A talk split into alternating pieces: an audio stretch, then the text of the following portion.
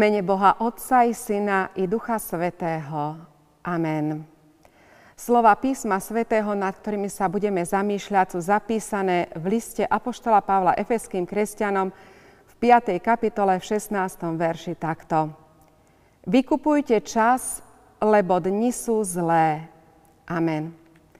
Milí priatelia, dovoľte mi na úvod použiť pre niekoho náboženské klišé, ale podľa mojej skúsenosti však hlbokú pravdu. Biblia je živé slovo živého Boha. Vždy znova a znova sa nám prihovára svojim aktuálnym odkazom. Pomáha reflektovať dianie v konkrétnej dobe, nachádza východiská. Nie inak je tomu aj v tomto čase, ktorom sa nachádzame. V posledných mesiacoch prechádzame zvláštnym obdobím, ktoré môžeme označiť ako obdobie mnohého zla. Zlo nabralo široké rozmery. Zo všetkých strán sa na nás valia informácie s negatívnym obsahom. Sme kontaktovaní s témou ochorenia novým vírusom, limitujú nás rôzne obmedzenia, každodenný život vykazuje známky pomýlených prejavov bez hĺbších morálnych zásad, plných agresivity, arogancie, nepravd, polopravd, výmyslov. Javí sa, že život sa dostal na šikmú plochu a má tendenciu rútiť sa do záhuby. Preto vždy znova a znova sa mi príhodným javí slovo apoštola Pavla, na ktoré si pomyslím o dňoch zlých, ktoré adresoval kresťanskému spoločenstvu v Efeze, ale aj ostatným cirkevným zborom v prvotnej cirkvi. V 3. a 4. verši podáva čiastočný popis prejavu zla, ako ho vnímal. Smilstvo, lakomstvo, bláznivé reči, nečistota, modlárstvo. Nielen tieto konkrétne menované skutočnosti, ale iste aj mnoho iného zaťažovalo dobu, ktorej Pavel žil. Bolo to niečo temné, ničivé, deštruktívne, čo viedlo do zahynutia. Dni zlé v Pavlovej dobe neboli však len jedinou periódou zlyhania človeka v jeho histórii. Dejiny nám ponúkajú viacero žiaľ podobných obrazov. V Biblii máme zachovanú správu, že skazenosť ľudí na zemi už od čias Noachových bola veľká a zmýšľanie srdca bolo ustavične zlé, takže Hospodin oľutoval, že učinil človeka na zemi a zabolelo ho srdce. Situácia bola tak vážna, že Hospodin dospel k rozhodnutiu, že zotrie z povrchu zemského človeka, ktorého stvoril.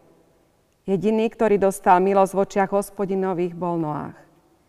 Nie inak tomu bolo aj v prípade mesta Sodomy, kde zaznieva rovnako konštatovanie, že mužovia sodomskí boli veľmi zlí a hrešili proti Hospodinovi, takže sa Hospodin rozhodol zničiť toto mesto spolu s ďalším Gomorou.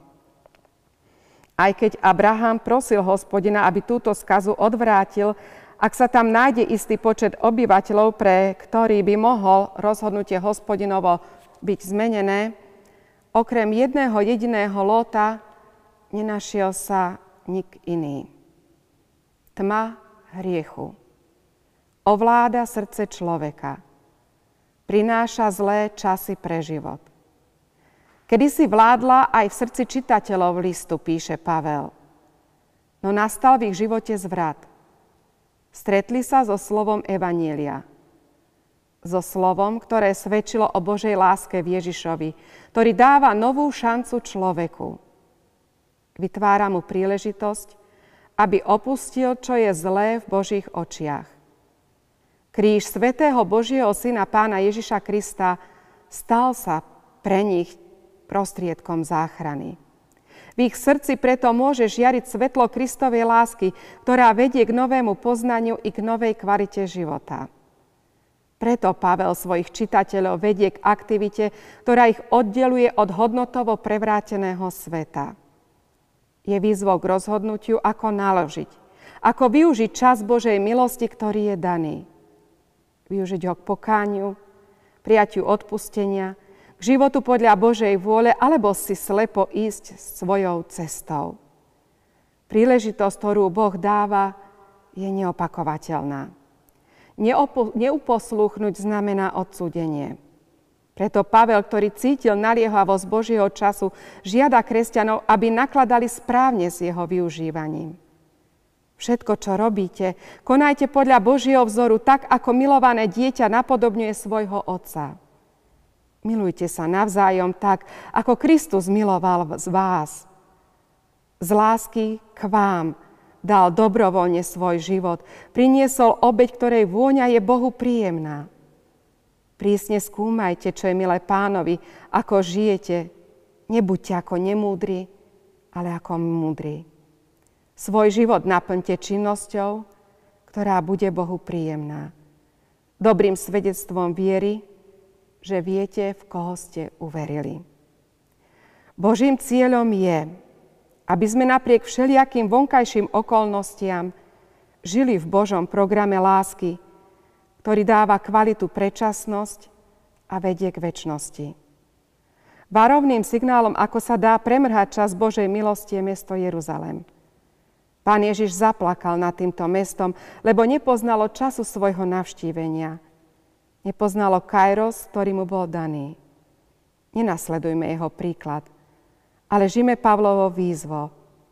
Naplno využívajme čas, ktorý je nám daný, aj keď sú dni zlé. Amen. Pomodlíme sa. Pane a Bože náš, Ty nás voláš do tohto sveta. Uisťuješ nás, že si s nami v každom čase, aj v dňoch zlých.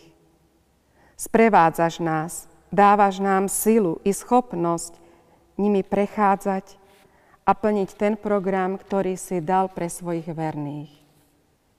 Ďakujeme Ti za to, že si s nami, a pomôž nám zachovať vernosť Tebe až do konca.